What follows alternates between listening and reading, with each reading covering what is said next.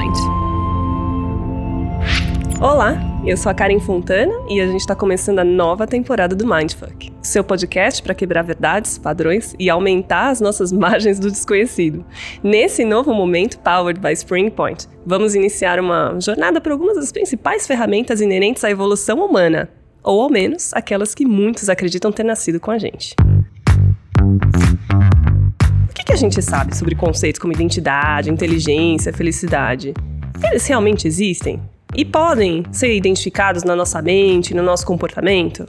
E claro, como que a gente usa isso tudo de forma diferente no nosso dia a dia? Se você tem curiosidade em debater novos caminhos para velhos assuntos, se prepara! Chegou a hora de você ter um Mindfuck.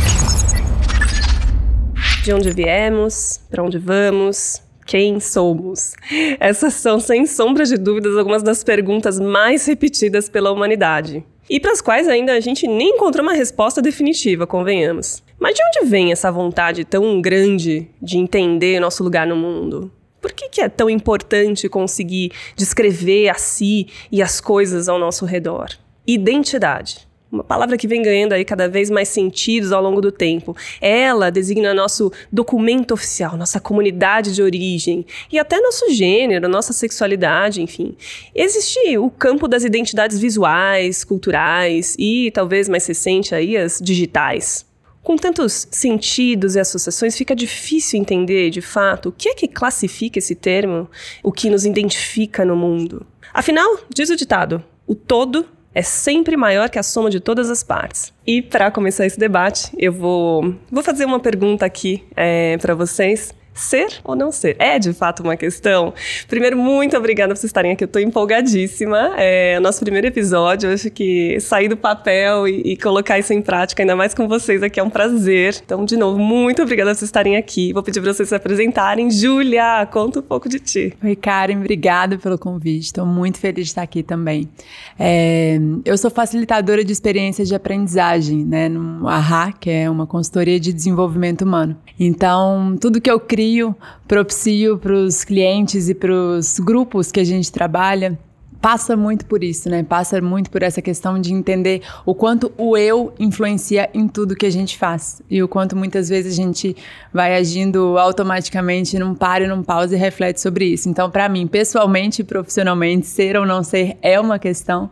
É, eu sou uma pessoa que acordo todos os dias querendo saber o que, que eu estou fazendo aqui, qual é o meu papel. Então, estou muito feliz de estar aqui e poder falar sobre esse tema, é, muito pelo trabalho que eu faço, mas também por como isso permeia a história da minha vida já há muitos anos, né? Então, acho que vai ser muito legal, estou bem feliz. Sou especialista em saúde mental, em comportamento humano, e, mas acho que hoje eu quero falar um pouco desse lugar de quem vive essas experiências. Obrigada. Fechadíssimo, então. Passando a palavra aqui para o Louis. Louis, obrigada. Obrigada por você estar aqui. Oi, me cara. Conta um pouco de você. Oi, Cal, oi, Júlia. Bom, também obrigado pelo convite. Eu sou o Louis Vidovix, sou redator, sou roteirista. Mais de dez anos aí trabalhando com identidade de marca, com projetos que levam também essa questão do que é ser, mais até do que para o indivíduo, mas também para companhias, instituições, enfim. É... Enfim, estou muito feliz pelo convite. Acho que essa questão do, do, do ser ou não ser, é... mais do que o, as discussões filosóficas e pessoais onde ela nos leva, também já me conecta principalmente com algo que eu considero que é muito definidor da minha identidade, que é um interesse ali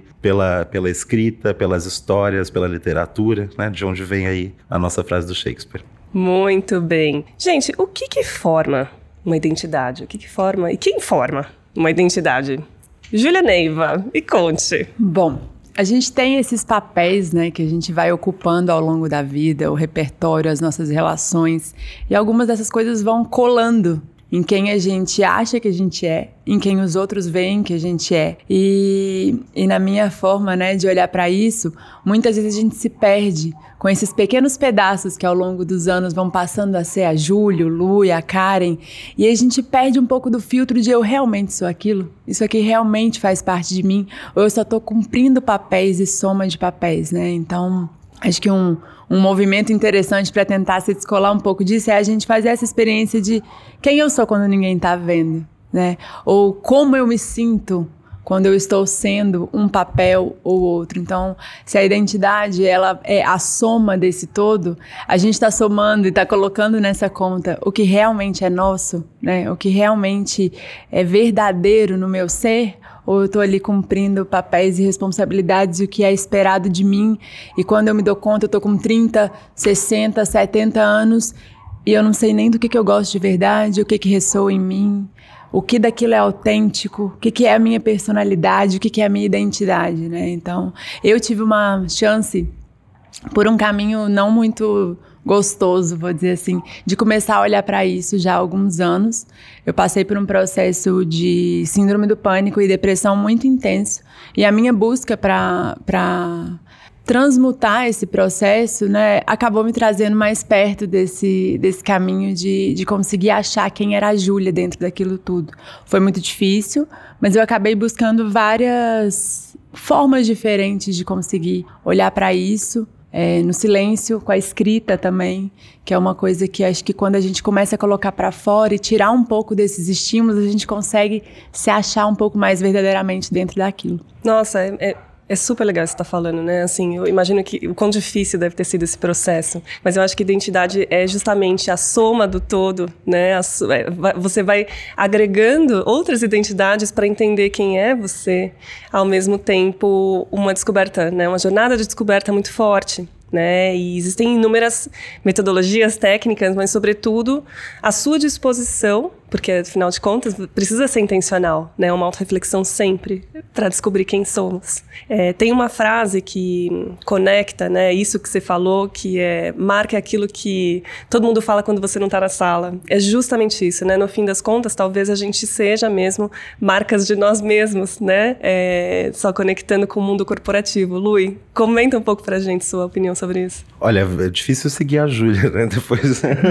é, o que que eu, eu concordo muito com o que vocês falaram sobre essa ideia da identidade como a soma das partes. É, que eu coloco também, acho interessante como a Júlia falou, que tem aquela parte que é só sua, aquilo que você é, quando ninguém mais está te observando, mas também como a sua identidade é a soma das percepções que os outros têm de você, porque para você ter uma identidade definida também é muito pela visão externa, né? Então eu não acho que tem uma, uma, uma resposta tão é, evidente para o que, o que é de fato uma identidade, mas o que eu acho curioso é que talvez em nenhum outro momento da história a gente discutiu tanto sobre identidade como se discute hoje, né? É, inclusive, estava pensando, já quando recebi o convite, é caminho daqui, é, sobre como hoje muito do que a gente consome como entretenimento está pautado numa exploração da nossa identidade. Quantos reality shows a gente tem hoje? É Queer Eye for a Straight Guy, tipo, a identidade de um homem hétero através da interação com um grupo de homens gays, né? A gente tem é, reality show para transformar é, corpos, né? Para transformar é, homens em drag queens, para transformar formar muita coisa da exploração da própria identidade, que parece que existe mais uma fluidez e uma flexibilidade que nos convida a explorar É, essas diferentes identidades, né? De uma forma que talvez por muito tempo, né, elas eram muito mais é, restritas, talvez mais colocadas dentro de caixinhas mais definidas, né? Então acho que nesse movimento de a gente pensar que a construção da identidade hoje ela é muito mais expansiva e a gente tem mais possibilidade de onde ir para onde chegar, eu acho que é o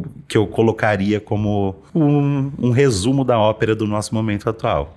E nesse, nesse processo de descoberta, de exploração de si mesmo, é, eu fico me perguntando se muitas vezes a gente acaba acatando aquilo que a sociedade gostaria que fôssemos, ou que a gente gostaria que a sociedade achasse que fôssemos, ou se é realmente uma, uma forma honesta de assumir quem somos. O que, que você acha disso, João? Olha, acho que você pegou no ponto que talvez seja o mais importante, porque... Não, não existe para mim o certo e o errado, o preto no branco nesse caso, até porque a gente está influenciado também por uma necessidade de pertencer, né? E, e eu mesma já passei por isso em momentos de ver que algumas das, dos papéis ou de características que eu carreguei por muitos anos, mas até determinado ponto eu olhei para aquilo e falei, nossa, isso... Isso não ressoa mais pra mim, assim, eu não quero. E as pessoas ficam, ah, mas você era desse jeito, mas antes você gostava, assim, de fazer isso, né? Então tem até uma pressão social, porque quando você começa a mudar E nesse processo, né, mudar para ser você mesmo, né, não é uma mudança para agradar ou para pertencer, também incomoda quem está em volta. Talvez só porque as pessoas estranhem, então... Talvez, na minha visão, é, o maior desafio é você conseguir achar essa intenção genuína de o que é que é o processo que você está passando. É um processo de investigação, você vai descobrir coisas ali que não são determinantes, né? Então, num determinado momento, pode ser que aquilo ali fazia sentido, e agora não faz mais. E o que é que você quer fazer com isso? Então, de todas essas experiências que eu já vivi, vou dar alguns exemplos, assim, né? É, retiro do silêncio, né? Que é você realmente ficar ali sem ter a troca da voz, né? E nesse caso desse retiro, tinham muitas horas de meditação, então esse período de introspecção acaba fazendo essa limpeza e decantando muita coisa. Quer dizer, você tira todas as distrações, você né? Tira... Eu, eu, engraçado, assim, quando eu fiz o retiro do silêncio, eu achava que eu estava tirando todas as distrações. E aí agora, quase uns oito anos, nove anos depois, eu tive uma outra experiência, foi esse ano, não sei se vocês já ouviram falar, mas é chamado de busca da visão. Né, que é realmente você tirar todos os estímulos. Então, eu achava que o silêncio era tirar, é, tirar uma boa parte, né, assim, é, bem relevante, mas a busca da visão é você na natureza, inclusive em jejum. É, o que eu fiz foram quatro dias e quatro noites. Depois eu posso contar com mais detalhes, mas para mim a parte mais importante é e o que, que acontece quando você volta? Né? O que é que você vai realmente fazer com aquilo? O quanto você vai sustentar o que você acessou no seu processo de investigação, no dia a dia, na segunda-feira chuvosa, na hora que você está numa reunião, né? Você vai continuar sendo quem você era antes ou quem você atuava sendo antes para pertencer e para as pessoas gostarem de você, ou você vai fazendo esse processo de buscando essa autenticidade e ficando mais confortável, porque é, é esse o lugar que eu vejo como um sinal, assim. É quando você começa a ver que o que você pensa, o que você sente, o que você faz, alinha com o que você realmente é. E, e a gente assumir essa identidade de nós mesmos, é uma questão de honestidade? Eu acho que com a gente mesmo, sim. É, eu, pelo menos, quando começo a olhar pra isso, eu vejo que... Não é que eu tava intencionalmente me enganando ou enganando os outros, mas eu acho que a gente entra nesse modelo sem refletir mesmo, de uma maneira automática, né? E aí, quando você vê que, pera, se eu tô fazendo isso e isso é quem eu sou, a honestidade tá nisso, né? Eu não preciso... Uma vez eu escutei uma pessoa falando que quando você fala sempre a verdade, a sua verdade, você não precisa ter memória boa. Não preciso saber exatamente o que eu falei, o que eu fiz, porque eu vou ter essa coerência, eu vou ter essa honestidade. Então, eu acho que sim, mas... Eu fico, eu fico pensando, pegando também o gancho do, do, muito, de muito do que a Julia falou, sobre como a gente, às vezes, parte em jornadas muito individuais, de, na busca por autoconhecimento, né? Como os retiros, ou enfim, outras experiências que a gente vai para é, alimentar o nosso autoconhecimento.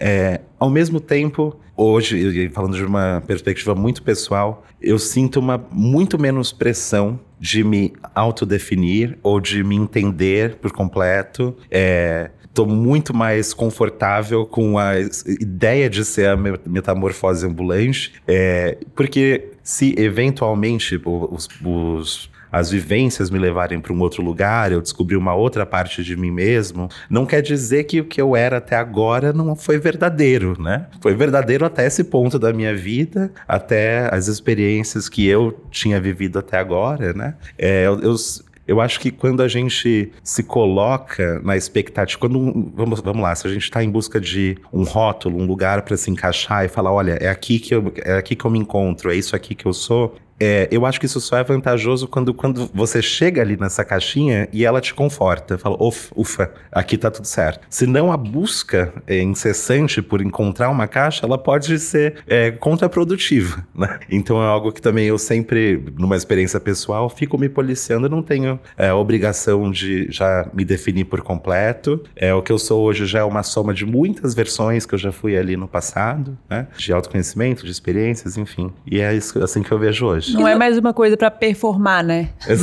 Mais uma, pra você... Ai, mais cheguei, uma, né? Autocobrança, não tem esse... né? Mas quais são os vetores de influência que fazem, Lu, e você, por exemplo, ir continuamente incentivando essa metamorfose e entendendo necessidades de mudança? Quais são esses fatores pra você? O que que faz você não se sentir confortável de repente? Ou, enfim, em dado momento, falar, não, acho que eu preciso rever, eu preciso repensar, eu preciso me descobrir aqui. Olha, é que eu acho que quando a gente fala dessa identidade, que é uma... são várias partes de um todo, né? A gente tem partes mais estruturais e partes menores. Mas, por exemplo, é, numa, numa jornada pessoal, a, uma coisa que por muito tempo me definiu era o meu trabalho, né? Porque imagina quanto tempo do nosso dia, da nossa vida a gente dedica ao trabalho.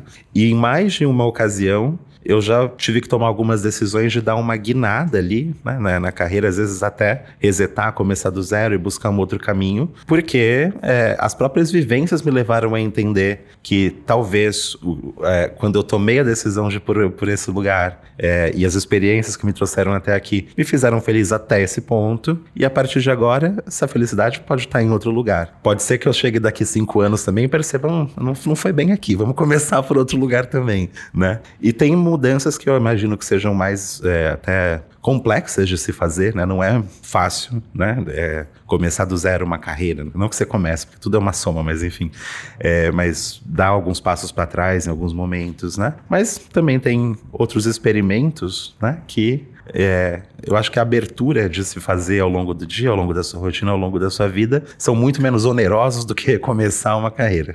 Não, e, e eu vou puxar esse ponto do lado corporativo, né? Porque assim, a gente, nessa cultura mais ocidentalizada, está acostumado a se apresentar por quem somos em termos de cargo, empresa, atuação, área, né? E isso é muito esquisito, porque isso quase resume ao que somos, conectado à sua capacidade de entrega, à sua capacidade cidade producente, e, e não é bem por aí, né? Então, eu acho que a gente é, foi treinado ao longo da vida, e talvez assumir essa, essa identidade pessoal e de descoberta, é, vem com a maturidade, vem com quilometragem, sabe? É o que eu falo, assim, hoje eu me sinto mais corajosa para assumir coisas e assumir quem sou eu, é, independente se vai ser mais ou menos aceito na sociedade. Então, tem para mim esse vetor, que é o corporativo, e tem um outro vetor que eu vou jogar aqui na roda, que são as redes sociais, né? E eu acho que isso aqui é um, é um buraco, um buraco sem fim.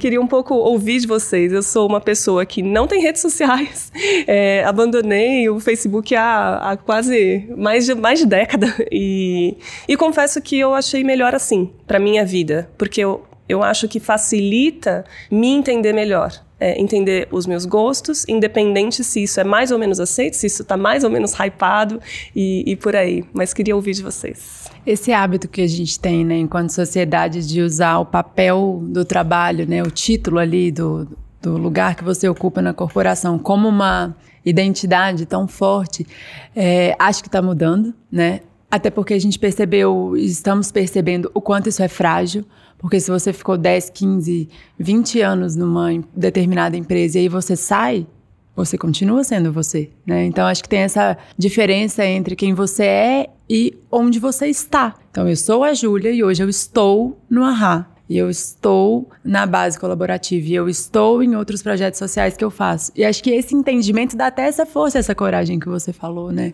Mas precisa da, desse observador de nós mesmos estar ativo. Porque você só se enxerga como um todo quando você consegue dar dois passos para trás e olhar, tá, eu trabalho com isso, eu faço isso, eu gosto disso, esses são os meus amigos, eu me comporto assim. Mas eu sou um ser inteiro que compõe cada um desses pedaços. E a rede social, gente, ai meu Deus, para mim é uma relação muito complexa. Porque ao mesmo tempo que ela me aproxima de muita gente que é importante para mim, eu já morei em vários lugares diferentes e saudade é um, um sentimento constante na minha vida. É, eu gosto de poder acompanhar algumas coisas, por outro lado eu tenho um bode, eu também Facebook não tenho, Instagram já fiz e cancelei umas vinte vezes, e me preocupo muito, assim, com o que ela tá fazendo com a gente, aliás, com que a gente, usando a rede social, acaba co-criando, né, na sociedade, que é essa, é uma realidade paralela, né, uma ilusão, uma coisa que eu acho que distrai ainda mais a gente, né, o quanto isso tá guiando ou não quem a gente é ou quem a gente quer ser, pra pertencer, pra performar, para ser visto. E aí você marca, e você foi nesse lugar, e vai dar essa visibilidade. E às vezes você deita a cabeça no travesseiro e aquilo não tá te nutrindo em nada, né? Então, eu sou uma grande questionadora. E me preocupa, né, essas novas gerações, assim, a gente vê em vários documentários, por exemplo, na Netflix, que é, a, o quanto as redes sociais têm a capacidade de influenciar, né, é, pro bem ou pro mal, enfim. E, e nós, como seres sociais, a gente fica sempre à mercê disso, né, do, do número de likes, né, do número de seguidores, é, o quanto isso realmente reflete é, quem você é, né? O quanto a gente dá importância para isso a ponto de é, assumir quase uma identidade, né? Assim, paralela, uma máscara paralela nesse mundo virtual, então somado a metaverso, somado a, a identidades digitais mesmo, né? O quanto a gente acaba reforçando essa possibilidade e o quanto isso é válido ou não, né? Qual que é a sua opinião, mãe? Eu, é, eu fiquei pensando aqui quando a gente chegou nesse tópico das redes sociais, é que na verdade eu acho que as redes sociais, vamos lá, pensando na, no que seriam as, as, as maiores, né? Acho que é uma massa crítica considerável tem, tem perfis. As próprias redes têm suas identidades, né? Tem até aquele meme de quem eu sou no LinkedIn, quem eu sou no Instagram, quem eu sou no Twitter e quem eu sou no Facebook. Não sei se alguém já, você já viu o filme da Barbie, que, que estreou agora no cinema, que você tem é, a Barbie de todos os tipos, mas todas são a Barbie. É, eu acho que as próprias vocações de cada rede levam as pessoas a também modelar as suas identidades de acordo com o propósito do canal onde elas estão. É, e eu acho que essa discussão vai até além do... Da, da necessidade por aprovação, do, do, do, do que se desperta ali de endorfina quando vem ali uma chuva de likes, né? Mas principalmente o que eu acho muito curioso é como, dentre essas principais redes, a gente, a gente que eu digo, eu, não, eu não, não sou muito ativo em várias delas, mas é muito claro também como, é, da mesma forma que as identidades, digamos, seriam fluídas num ambiente mais profissional, num ambiente mais íntimo familiar, num ambiente com os amigos. A gente percebe que as redes sociais modulam isso, né? E de uma forma onde parece até premeditado, é, ainda que seja muito intuitivo, como as pessoas se comportam com diferentes, de diferentes formas dentro delas, né? E, no fundo, isso tudo pode ser parte de quem elas são, né? Então, assim, facetas e recortes de uma mesma identidade, é, independente se você acaba dando pesos diferentes ou não, né? É, mas eu acho que, a, a, de fato, assim, talvez a gente... É, fique muito mais influenciado e talvez as redes e a, a própria, as próprias, o próprio Web três ponto zero daqui para frente vai acabar moldando um pouco de quem somos ou de como atuamos, e isso faz com que a gente tenha que ter boa memória, como a Júlia comentou, né? É, e também essa, esse descolamento entre o que está acontecendo de verdade e o que é um recorte pensado e desenhado para passar uma imagem ali, né? Antes de, de atuar especificamente com desenvolvimento humano, eu trabalhei no mercado da música com shows e festivais. E eu escolhi trabalhar nesse mercado porque o que eu senti quando eu subi num palco e eu vi lá cinquenta pessoas cantando uma música de uma determinada banda e aquele efeito do fã e da emoção, falei, meu Deus, eu quero fazer isso pro resto da minha vida. E cada vez mais eu vou nos shows e as pessoas estão com a tela na frente do palco em que elas decidiram comprar um ingresso e ir fisicamente até um determinado lugar e ter uma experiência que é ficar segurando o celular mais do que sentindo aquilo, né? Então, o, o, o que fica pra mim, e acho que sim, tem esses recortes e tem papel de cada rede e a gente influencia e é influenciado o tempo inteiro, é o quanto nós estamos sendo protagonistas nesse processo, assim, se eu souber que o que está no meu Instagram é um recorte do que eu quero passar de imagem, mas eu tô ali ligada em quem eu sou, no que é importante pra mim, o que eu gosto, o que me faz bem, acho até que tudo certo. O problema é quando entra num modo automático tão grande que eu vou pro show pra filmar, pra falar que eu fui e eu nem estive no show. Se alguém falar, fala, ah, não vi, porque eu tava com o telefone na mão. Então, eu acho que é isso que nos aproxima de entender quem a gente é e nesse, nesse caminho de achar a nossa identidade dentro de tudo isso, né? Dentro de todos esses papéis, é essa honestidade que você tinha falado antes com você mesmo. Se você tá indo na toada pra pertencer ali, tudo bem, ok. Mas assim, você sabe o que você tá fazendo com esse celular na mão?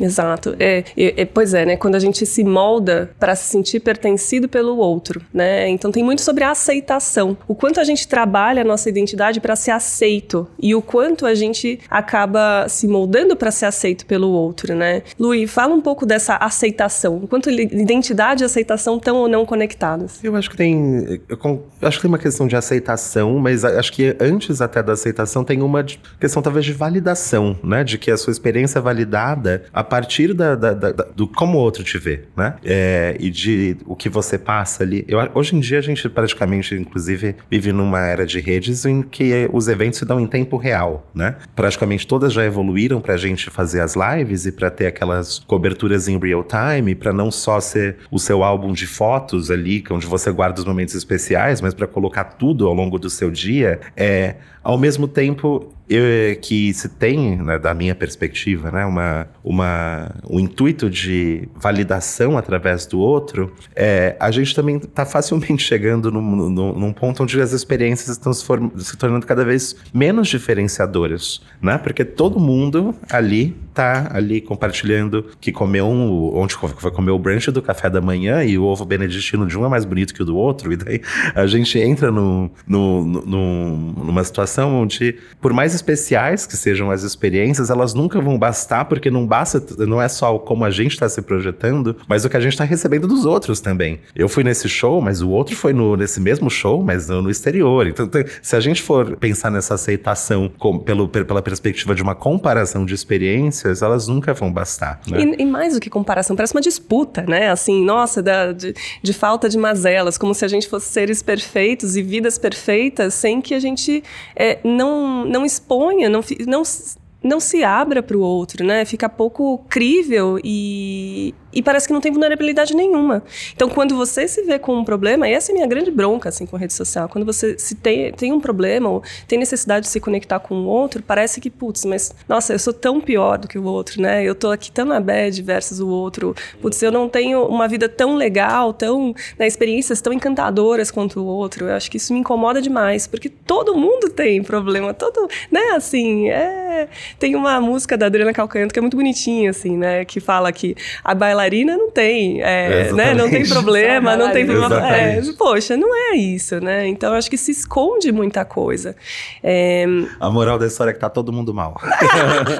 Exatamente, exatamente. E sobretudo são os que já acharam relações é, sólidas o suficiente para poder chegar e falar, todo olha, mundo não tô muito dando bem, conta. Muito consolidado, muito seguro de si, né? Exato. É... E, e tem esse ponto que, assim, que pra mim fica muito claro, que é até dando o exemplo, né, de... Eu trabalho também com um retiro facilitando, né? Então, assim, é um grupo de quarenta pessoas. Até quando você vai intencionalmente buscando algo que você quer realmente passar pelo processo, se você não se desprende dessas amarras que vocês dois estão falando, o efeito não acontece, a coisa não vai, né? Você não se permite, né? Você não se permite e você não sente, porque assim, a gente poderia ficar horas e horas e horas falando sobre isso aqui, mas o Louis tá falando do processo dele, é o que ele sente que realmente transforma essa identidade. Não é o, o que você lê pode te inspirar, o que você, mas é o que acontece dentro da uhum, gente, né? Uhum. Então, nesse, nesse processo de busca da visão que eu fiz, que foram esses nove dias, os três primeiros são de preparação. E a primeira coisa é um lugar sem energia elétrica, então sem internet, sem o celular, sem relógio. Você precisa dormir na hora que escurece e acordar na hora que o sol tá ali. Então você começa a se conectar com esse tempo mais natural, né, do, da natureza mesmo, do dia a dia, sem o, o invite da call que vai chegar ali. E aí você vai encostando em quem você é, porque não tem essas coisas. Você não tem pra onde ir. De fora. É você com você mesmo. E é muito bom. E é muito bom. Só que se você quiser estar tá ali pra depois chegar e contar que você foi, mais setado por isso, você consegue ficar, mesmo numa experiência como essa, distraído de si e do todo, porque você tá tão preso nessas amarras de imagem, de pertencimento, de cumprir, de depois poder compartilhar. Eu vejo isso, assim, uma da, das pessoas que viveu uma das experiências comigo, eu vi, sabe quando você vê que a pessoa não tá ali? Ela não tava ali. E aí, no dia que a gente voltou e tinha internet, tinha um book completo de passo a passo, porque ela já estava pensando a foto com a legenda. Com... Eu falei, caraca, ela como foi é que por você... outra razão. Ela foi por outra razão. E, e talvez tudo bem também, né? Mas olhando para esse lado da gente realmente conseguir olhar para quem a gente é, entender, né? De onde viemos, para onde vamos, o que, que a gente está fazendo aqui. Eu não vejo outro caminho que não a gente ter esse compromisso interno da intenção tá clara para o que que eu quero com isso, né? Com esse caminho de descoberta. Eu achei tão bonito isso que você falou, Julia, que a identidade, no fundo, é, é o que nós sentimos, né? É o que a gente sente que forma tudo isso.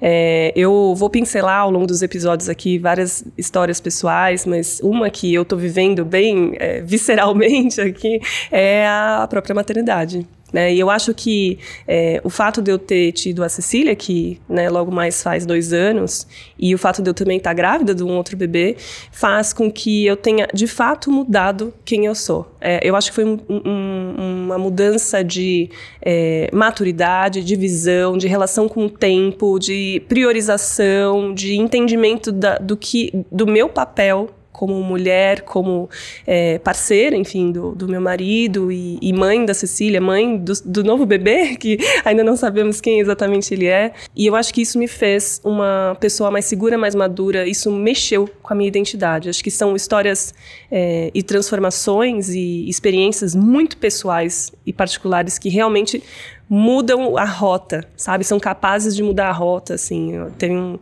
um... um Eu ouvi uma frase falando, nossa, poucas coisas mudam a vida, como a paternidade, a maternidade. Eu acho que é, é meio por aí mesmo, assim. E para os ouvintes que não estão conseguindo ver, eu consigo ver o brilho do olho da Júlia, assim, quando ela conta sobre esse retiro. Eu queria saber um pouco mais dessa história de transformação, Júlia, porque acho que, para mim, assim como a maternidade, talvez esse tenha sido o seu caminho, essa mudança, frente a todas as adversidades que você, putz, viveu ali, né? Você comentou no início do episódio a questão com a depressão e como isso foi. Me conta mais disso. Sim. É, o meu caminho, ele... Tem gente que fala isso, né? Que você muda ou pela dor ou pelo amor. E as, acho que três vezes que eu tive grandes ápices, assim, de, de pausas e, e transformações foram por coisas não muito agradáveis, né? Eu, não, eu espero que as outras pessoas consigam ir pelo amor mesmo, pela intenção, pela maternidade, que também, né? É uma coisa que mexe. Eu que não, não é só amor. Não é, que não é só amor. Um dia eu conto, mas não é só amor, não.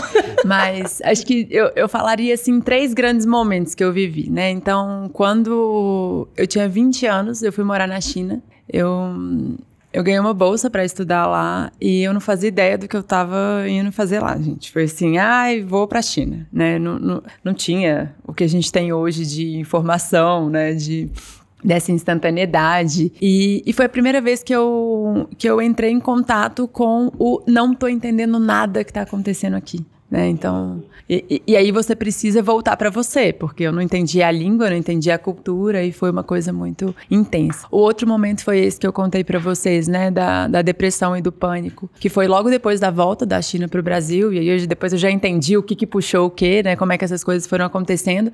E a minha busca foi muito por encontrar caminhos e experiências que me ajudassem a fortalecer esse interno de quem eu sou, para que quando as coisas forem acontecendo na minha vida, assim como acontece na de vocês dois e na de todo mundo, né? A gente vai ser afetado e abalado por tudo que acontece fora, mas eu, eu sentia que eu precisava é, suportar e ter, ter uma estrutura mais sólida interna, emocionalmente, psicologicamente, para conseguir lidar com aquilo. E nesse caminho eu fui descobrindo muita coisa, né? Então, o poder da respiração, do silêncio, da escrita. É, eu gosto de dar esse exemplo, que é um livro até bem conhecido, que chama O Caminho do Artista, que ele tem várias... Não sei se vocês conhecem. Ele, o, o objetivo dele, assim, ele é meio para desbloquear a criatividade, mas para mim ele me ensinou uma coisa que são as páginas matinais, que é você acordar e antes de você fazer qualquer coisa, você escrever três páginas inteiras de tudo que tá vindo na sua cabeça, né? E para mim, esse Uau, é um, é um instrumento, assim, cara, ele, ele, é, ele é muito poderoso, ele é muito poderoso. Então acho que nessa busca eu fui descobrindo várias coisas é, que para mim fizeram sentido, que me mudaram e que eu, que eu percebo que vão fazendo cada vez mais eu ser quem eu sou. E isso acaba refletindo também no meu trabalho, porque eu faço atendimento individual, então eu passo esses instrumentos para as pessoas que, que passam pelo programa do Serahá, que é esse, esse processo de mentoria individual. Então eu consigo compartilhar isso, né, e, e, e ver o efeito que acontece, e cada pessoa chega no seu caminho. Eu acho que talvez essa seja a coisa mais mágica do processo de autoconhecimento. Não tem um ponto em comum, não tem um ponto final, é você que vai construindo isso. E a última experiência intensa que eu tive nesse sentido, que foi esse retiro com John Milton. Ele é esse senhor, né, ele tem oitenta e cinco anos e ele faz essas práticas que ele chama de práticas espirituais com a natureza desde que ele tem sete anos de idade. E ele veio para o Brasil esse ano, o encontro foi na Chapada dos Veadeiros. Quando eu recebi, né, a indicação de... A primeira coisa que eu pensei é nem amarrada, gente, que eu vou nesse negócio, sabe? Eu tenho medo de bicho, eu tenho medo de sapo, eu não tenho a menor condição de fazer isso. Mas eu tava passando por mais um momento de, de muita ansiedade, as coisas, né? Eu moro aqui em São Paulo, é, eu tava sentindo tudo muito violento e intenso e uma pressão, assim mesmo. E a minha ansiedade começou a voltar, eu comecei a ter crises. E eu percebi que eu ia ter que fazer mais um investimento nesse fortalecimento interno. Ah, mas gente, e... desculpa, um parênteses super válido, investir em si mesmo, né?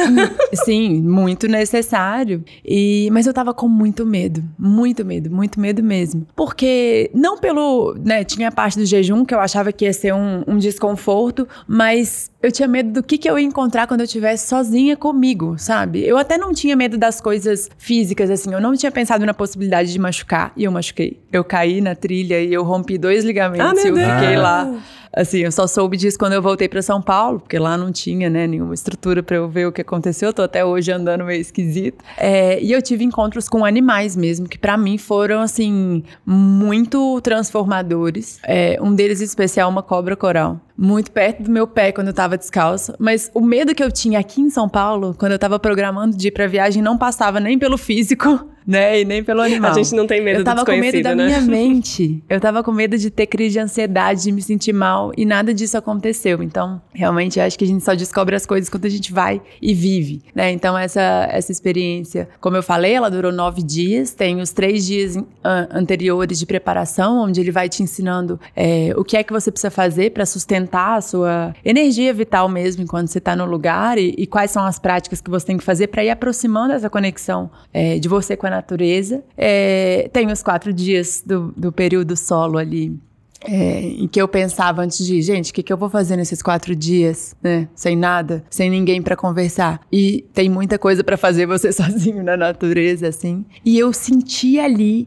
não todos os dias, não a todo momento, mas essa sensação que eu já tinha lido muito sobre ela, mas acho que eu nunca tinha experimentado tão é, vividamente, assim, que é você sentir que você tá conectado com o todo de verdade. E aí vem uma, uma coisa assim de eu sou, né? Eu sou essa pessoa, desse jeito. E são esses momentos, né? Então, vários dos momentos, histórias pessoais é, que nos inspiram, que puxam a gente... Aí, vamos falar de limite no, no, nos próximos episódios aí, que fazem com que a gente assuma, de fato, quem somos. Louis, me conta aí. Eu sei que você tem várias histórias, te conheço muito é. bem, mas escolhe uma é, para dividir aqui com a gente. Sobre quem sou? Sobre, sobre esse processo de descoberta. Olha, eu fiquei pensando, primeiro, desde quando você mencionou sobre como a experiência da maternidade te transformou, e depois ouvindo a Júlia contando do processo dela também, é, levando para um lado mais pessoal, por exemplo. É, eu, como homem gay, essa, essa parte, da, é, uma, é parte do meu todo, é parte da minha identidade. E a gente percebe, infelizmente, ainda em muitas famílias, como se ouve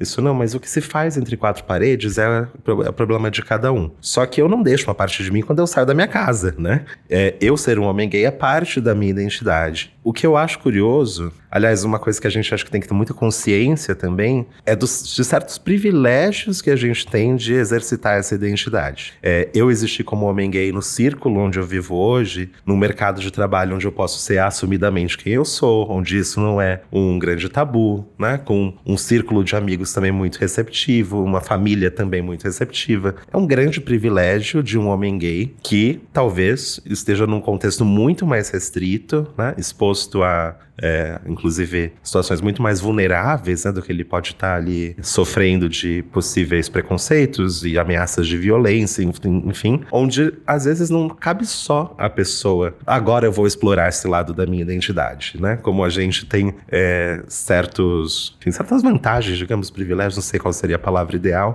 mas mesmo de ter experiência, né? De embarcar num retiro, de, de é, viver experiências, né? Que levam a gente a entrar em contato com um novo lado da nossa identidade, muitas dessas experiências acabam sendo privilégios nossos também, né? E eu acho que é algo que eu sempre tento manter em perspectiva, né? Quando penso em como eu me vejo, o que que eu já conquistei, o que que eu já descobri sobre mim, muito foi um privilégio de ter passado por isso. Quem foi o seu principal aliado, seu primeiro confidente, a pessoa que realmente te apoiou e incentivou a, a ir pra, pra, bom, assumir a identidade, né?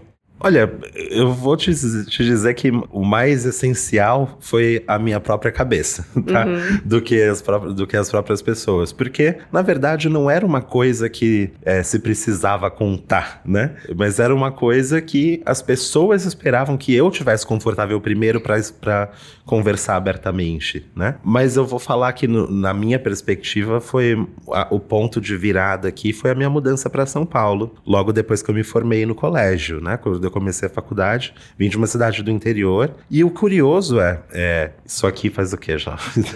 quinze anos atrás, né? Quando eu retorno hoje pra lá, é, pra visitar, porque ainda tenho família, enfim... Eu encontro uma realidade bem diferente daquela que eu, que eu deixei, tá? De uma cidade muito mais aberta, uma sociedade muito mais receptiva. Imagina, na, na minha escola não tinha uma pessoa gay assumida, né? Hoje em dia, a geração da minha irmã, por exemplo, já é uma outra coisa. Então, sociedade também vai evoluindo, né? Então, esses privilégios vão chegando também a mais lugares, conforme, enfim, a, imagino que a... a visão social sobre alguns tabus vai se quebrando, né? Ah, muita gente me pergunta, né? Fala assim, nossa, como você vai lidar com essas questões de gênero, né? É, com a Cecília. E, e eu acho que não tem... Quanto, o tabu tá na nossa cabeça, sabe? Quanto mais a gente tá aberto a falar sobre os assuntos e mostrar que essas possibilidades são possibilidades reais, tangíveis e que tudo bem e que, né, são apenas caminhos distintos, eu acho que mais é, naturalizado talvez isso se torne para quem, por exemplo, quer seguir diferentes é, momentos e identidades e, e testar coisas, né? Então, eu acho que falar sobre isso, é, trazer os conceitos para a mesa é o primeiro passo para que a gente é, mostre para o outro e talvez para nós mesmos que são identidades possíveis é, e igualmente respeitadas. Abrir espaço, né? Concordo. A, a gente tá aqui falando de memórias, né? Assim, no fim das contas. O quanto essas memórias... É, a gente se mantém é, verdadeiro, essas memórias? O quanto o nosso cérebro vai moldando essas memórias? E o quanto essas memórias, de fato, influenciam quem a gente vai ser no futuro, para vocês? Você está falando de maternidade e, e isso é um, é um ponto que, que eu penso bastante, assim, né? O quanto da criança que a gente era, a gente continua sendo depois que a gente cresce. No sentido mais poderoso, assim, desse olhar mesmo. E pegando um pouco do que o Louis falou agora, que, que eu concordo, né? Eu, essa discussão aqui já é uma discussão que é um recorte de privilégio gigantesco, né? Uhum. A gente não estarmos pensando sobre como sobreviver, comer, né? Já é um recorte muito grande. E eu vejo isso como um lugar de poder que a gente ocupa no sentido do, de poder influenciar positivamente, né? E isso é uma coisa que, que, eu, que eu lembro que é uma característica minha de criança, assim, de... Eu sempre gostei de dividir com as pessoas, com a turma, o que é que fazia bem pra mim. Eu falava, vem cá, tem isso aqui, né? De mostrar caminhos, de mostrar novidade. Eu acho que isso é uma coisa que, que perdurou em mim, assim, mesmo depois que, que eu cresci e amadureci. E acho que uma, uma, uma ponte importante é a gente tentar deixar esses caminhos entre quem a gente era ali, nas memórias e nas infâncias. Eu também sou do interior. Toda vez que eu volto pra lá, eu acho que é uma... uma nova nutrição dessa, uhum. dessa raiz, né? Do que eu vivi, do que eu aprendi, de quem são aquelas pessoas que continuam morando na cidade que eu nasci. O que, que eu conheci depois de ir para a Ásia e morar em São Paulo, esse lugar que é tão multi, né? Então, acho que as memórias são esses galinhos que, se a gente conseguir encostar neles de vez em quando e escolher os que ajudam a gente e os que a gente quer deixar para trás também, porque não é porque a gente viveu determinada coisa que a gente precisa ter aquilo ali cravado na nossa história para sempre, né? Tem coisa que você cresce e vê, cara, isso aqui não me ajuda em nada, então deixa eu deixar isso aqui como algo que aconteceu, mas não que me determina. Acho que a memória é uma, é uma aliada que a gente pode usar nesse caminho de construir a nossa identidade do jeito que for mais autêntico, honesto e confortável pra gente. Tem uma, uma memória pessoal também, de quando eu era bem criança, que inclusive eu contei pro Rubão, nosso amado idealizador aqui do Mindfuck, recentemente, que eu tava no prezinho, ia ter uma confraternização no final do ano, e todas as crianças iam dançar dancinhas ali, enfim, né, e, e tal. E me, eu sempre fui uma criança tímida, sempre fui tímida, né, é, e me colocaram pra dançar uma música da porta. A porta que se abre pra passar o cozinheiro, a porta que se abre pra passar o capitão, e etc e tal. E, confesso, era uma música muito paradinha.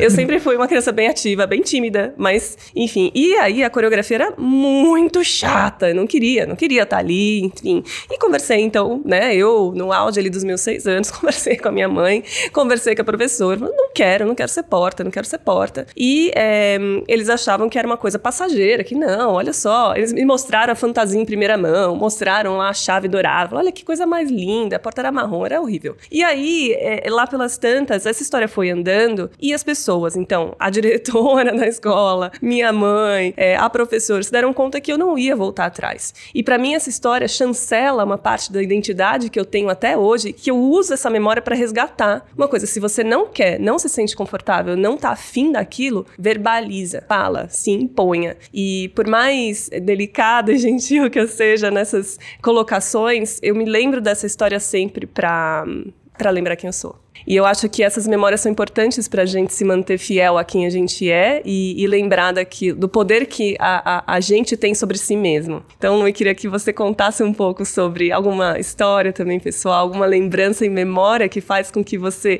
resgate é, quem você verdadeiramente é. Adorei essa, essa história, né? Eu queria eu ter essa, essa força de vontade para dizer, eu não quero dançar quadrilha, quando eu tinha seis anos de idade, tá, pra, pra escola. Olha, eu, eu vou falar que quando eu penso... memória que leva lá pra trás, assim, né, de, de infância. Eu acho que, também pegando o, a, o gancho do que a Júlia falou, são memórias que eu já percebo que são muito ressignificadas hoje, né? Justamente porque o lugar de onde eu saí não ficou parado no tempo quando eu não estava mais lá. Ele também passou por uma transformação, as pessoas mudaram, mas enfim. Mas uma coisa que eu me lembro muito sobre... Uma, e que eu diria que é muito, inclusive, central na minha identidade. Assim como vocês... Eu também me considero uma pessoa... sou tímida, tá? Mas mais do que tímido, eu sou uma pessoa introspectiva. E isso é uma coisa que em todas os...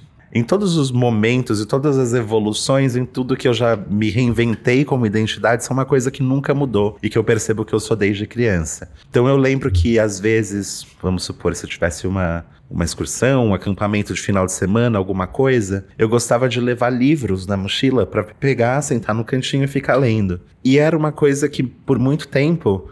É, especialmente nessa fase de, de pré-escola, né? Que você senta todo mundo junto, lembra? Juntava todas as carteiras e tinha que sentar junto e tinha que interagir. Era visto como um problema pelas professoras, né? Pela tia do jardim. Não, porque aqui é pra brincar, não é pra ficar sozinho no canto lendo um livro. É pra interagir, é pra fazer isso, pra fazer aquilo. E isso é uma coisa que às vezes eu volto pra pensar, olha, desde, aquele, desde ali é uma constância aqui na minha identidade ter esse perfil mais introspectivo, mais introvertido, no sentido de que é, pra reconhecer recuperar, às vezes, a minha energia para me conectar comigo mesmo, para me sentir bem, eu preciso ter um momento mais individual, né? E é uma coisa que eu percebo ainda até hoje. É, essas, essa identidade que é muito individual, né? Muito particular, é muito sua, mas também influenciada pela, como vocês falaram, né? Vocês são do interior, vocês têm uma... Um, cada vez que vocês vão para lá, vocês têm esse resgate cultural mesmo. Então, eu queria que a gente abordasse um pouco desse, dessa relação entre cultura, cultura organizacional, enfim, o espaço em que a gente está, o espaço que a gente ocupa também nos molda no fim das contas, né? Como que para vocês é, bate esse senso de pertencimento numa organização, num grupo de trabalho, com colegas? Como que é isso?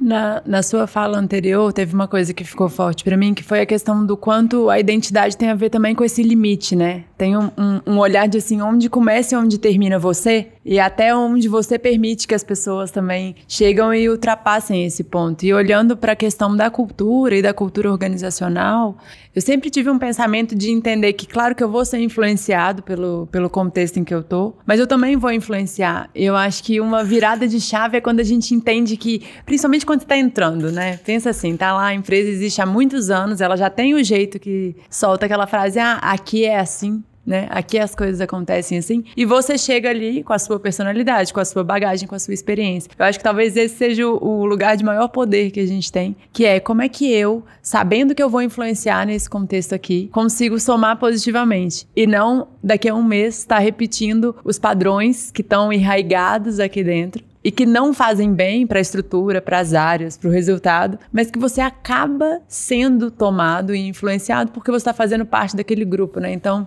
na minha visão, se você tem essa coragem, né, que, que você disse, Karen, que, que você sente que você tem agora, e essa clareza de o que é que é importante para você, até onde vai o seu limite, o que, que você acha que é o melhor para aquela situação, e tenta somar isso dentro do contexto que já está estabelecido ali, você pode ser uma pessoa que vai mudar o que não funciona, funciona, né, ou influenciar positivamente no que não tá tão legal naquela cultura ali, porque essa nossa sensação, necessidade de pertencimento, de conexão com o outro, muitas vezes a gente se vê fazendo coisas e repetindo comportamentos que a gente sabe que não é o melhor, que a gente sabe que não é o que vai dar o resultado que a gente precisa naquela equipe, naquela empresa, mas quando você vê, você já está fazendo. Por isso que eu, eu realmente acredito que, que a gente ter esse observador, observador ativo é o que nos dá essa capacidade, né? De, claro, pertencer, somar, criar vínculos, mas sempre pensando, eu estou fazendo o quê com essa cultura que já está estabelecida aqui? Eu estou agregando? Eu estou trazendo pontos de percepção que vão talvez mudar esse caminho para algo que é mais alinhado com o que a gente quer? Ou eu mergulhei nessa piscina e tô nadando para onde estão me levando junto e na hora que eu vejo eu tô só reproduzindo aquele modelo que não serve ao que a gente precisa, né? Putz, isso é muito legal, né? É, é a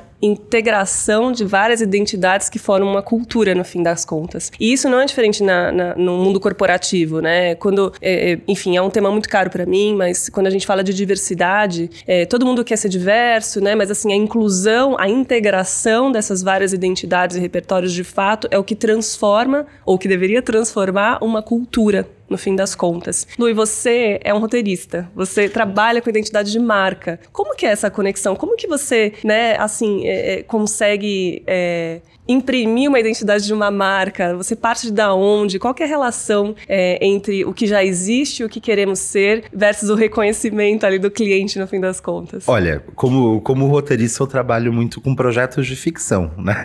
Agora, no outro lado, pensando no trabalho de identidade de marca mesmo, é, a gente sabe, inclusive, eu e Karen juntos já trabalhamos em muitos projetos, né, de marca, não só no, no aspecto de, enfim, de cultura corporativa, mas também em reposicionamento, em, é, mais da marca também, ó, se apresentando para o cliente da porta para fora, não só da porta para dentro, e que a gente percebe, acho que depois de um tempo nesse mercado, que não tem espaço para ficção, né, para uma marca que se pretende, de fato, é, se estabelecer e se consolidar, né? É, Mesmo uh, uma empresa que, vamos supor, se propõe a ter uma identidade super descoladinha, porque a bola da vez é a marca descolada, a marca que fala gíria, a marca que fala assim assado. Se isso não é verdadeiro, né, não, se da porta para dentro é uma empresa mais sisuda, o que não tem problema também, pode ser que o perfil ali, inclusive das pessoas que compõem ali aquela empresa, seja de mais seriedade mesmo, né? É, não, não se sustenta é, a longo prazo quando não tem, é, quando a prática prática não se corresponde ao, ao que está sendo passado, né? A imagem que se quer construir. Então eu acho que, que é por aí, é tentar entender de verdade o que, que é essa empresa, qual que é o propósito dela frente ao mercado, os seus diferenciais competitivos, as oportunidades de talvez embarcar, né, em temas onde ainda não está abarcando, que ainda não está abarcando, enfim. Eu acho que é bem por aí. Sentimento, propósito, descoberta, é, coragem, autorreflexão. Acho que a gente passou por muita coisa aqui no episódio. A gente vai encerrando por agora e... Ah! ah nosso primeiríssimo episódio. Foi muito, muito rico. Eu espero que, que todo mundo tenha gostado aí. Eu vou partir para um, para um momento aqui, Mindfuck, é, no qual a gente pode dar indicações de livros, séries, posts, iniciativas, experiências, enfim, acho que o formato pouco importa, o que importa aqui é o impacto, afinal de contas a gente sabe que são essas, é, esses momentos impactantes que fazem com que a gente reflita e se sinta convidado a essa jornada de descoberta da nossa própria identidade. Então vou começar aqui com o Louis. Louis, qual é o seu, a sua indicação Mindfuck pra gente? Olha, pego de surpresa aqui, mas pensando que do, no que eu tô mais imerso agora como roteirista, tô indo mais pro mundo das séries, não é uma indicação Mindfuck, porque tá todo mundo vendo falando dessa série, tá? Mas vou, vou, vou deixar pra vocês, pra quem tá ouvindo, o convite. Se você ainda não assistiu The Bear, assista The Bear. É uma série, é uma dramédia, ela não tem nenhum gênero muito definido, ela é um pouco comédia, um pouco dramática, mas ela se passa num restaurante, enfim, no, no, na cozinha de um restaurante, restaurante com todo aquele caos ali de uma loja de sanduíches de Chicago, e ele é um dos é, uma das histórias corporativas mesmo, né, do ambiente de trabalho, da relação das pessoas, o senso de propósito que se encontra no trabalho, mais incisivas assim, que eu com certeza já vi na T V, talvez a, a minha favorita desde Mad Men, que é uma outra série da vida. Ok. Muito bem. Incrível, já vou sair daqui e vou assistir. Olha, eu vou avisando que essa série é bem visceral. Você tá já, já... já ouvi? Eu gosto. Hum, também fui pega de surpresa, mas pensando no, um pouco em tudo que a gente passou por aqui, acho que eu indicaria Atlas do Coração, que é uma série da Brené Brown, que pra quem Linda. Quer investigar esse lado do que a gente sente, o que a gente pensa, como a gente se comporta quando a gente tá com o outro, como é que todo esse combo acontece no dia a dia, acho que é uma ótima. E também o livro Tudo Sobre Amor, da Bell Hooks, que pra mim foi bem intenso, assim, o quanto ela quebrou coisas que eu pensava que eu sabia sobre mim e sobre as relações. Demais, gente. Eu vou deixar duas indicações também. Uma que o Louis me lembrou, é, é uma série que se chama Midnight Dinner Tokyo Stories, é, acho que está na Netflix. É, é muito legal porque é um, é um izakaya, ou seja, um bar japonês pequenininho, e você tem ali vários personagens que aparecem todas as noites para comer o seu ramen, os seus, é, os seus quitutes, e, e você ao longo dos episódios vai descobrindo quem eles são e um pouco sobre a cultura, né? Eu sou uma descendente japonesa e, enfim, é, fez parte dessa descoberta cultural também, essa série muito interessante. É, então, deixo aqui Midnight Dinner Talk Stories. E também uma iniciativa é, que eu tenho feito muito por conta da Cecília, que é revisitar fotos. Revisitar fotos, eu acho que resgata memórias e provoca a entender a nossa própria jornada. Então, é, é, acho que invistam, invistam momentos aí para revisitar fotos e memórias e resgatar essas histórias marcantes e deliciosas e às vezes mais doloridas, mas que, no fim das contas, fazem a gente ser quem nós somos.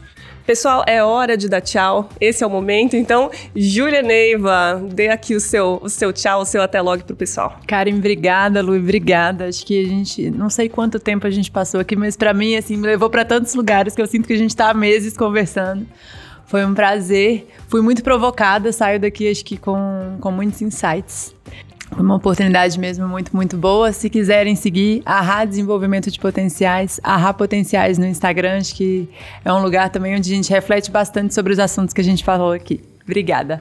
Obrigado também pelo convite, Karen. Foi uma delícia, foi um ótimo papo. Adorei. É, obrigado, Júlia, também. Também me trouxe vários insights interessantes. É... Louis Vidovix, não tem um perfil. Não me encontrem. É, mas me encontrem no mundo real, ali, tá certo? Então é isso. Obrigado, cara. Julia Neiva, Louis Vidovix, que prazer.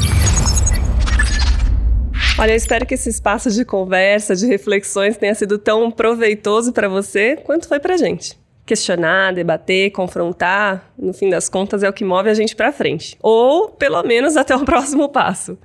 Agora que a gente já saiu do lugar comum e a gente conseguiu provocar alguns mindfucks sobre identidades, vamos dar o próximo passo da nossa jornada. Inteligência. Uma habilidade muito almejada, mas nem sempre conquistada. Segue o Mindfuck na sua plataforma favorita e nas redes sociais. Ativa as notificações, porque aí você fica sabendo quando o nosso próximo episódio vai ao ar. Então, Instagram, arroba mindfuck, underline by Springpoint, TikTok e YouTube, arroba Mindfuck, Spotify, Mindfuck Podcast. Se você gostou do papo, compartilha com a sua rede, porque se tudo tá na mesma, então alguma coisa precisa mudar. Fica a dica e até a próxima.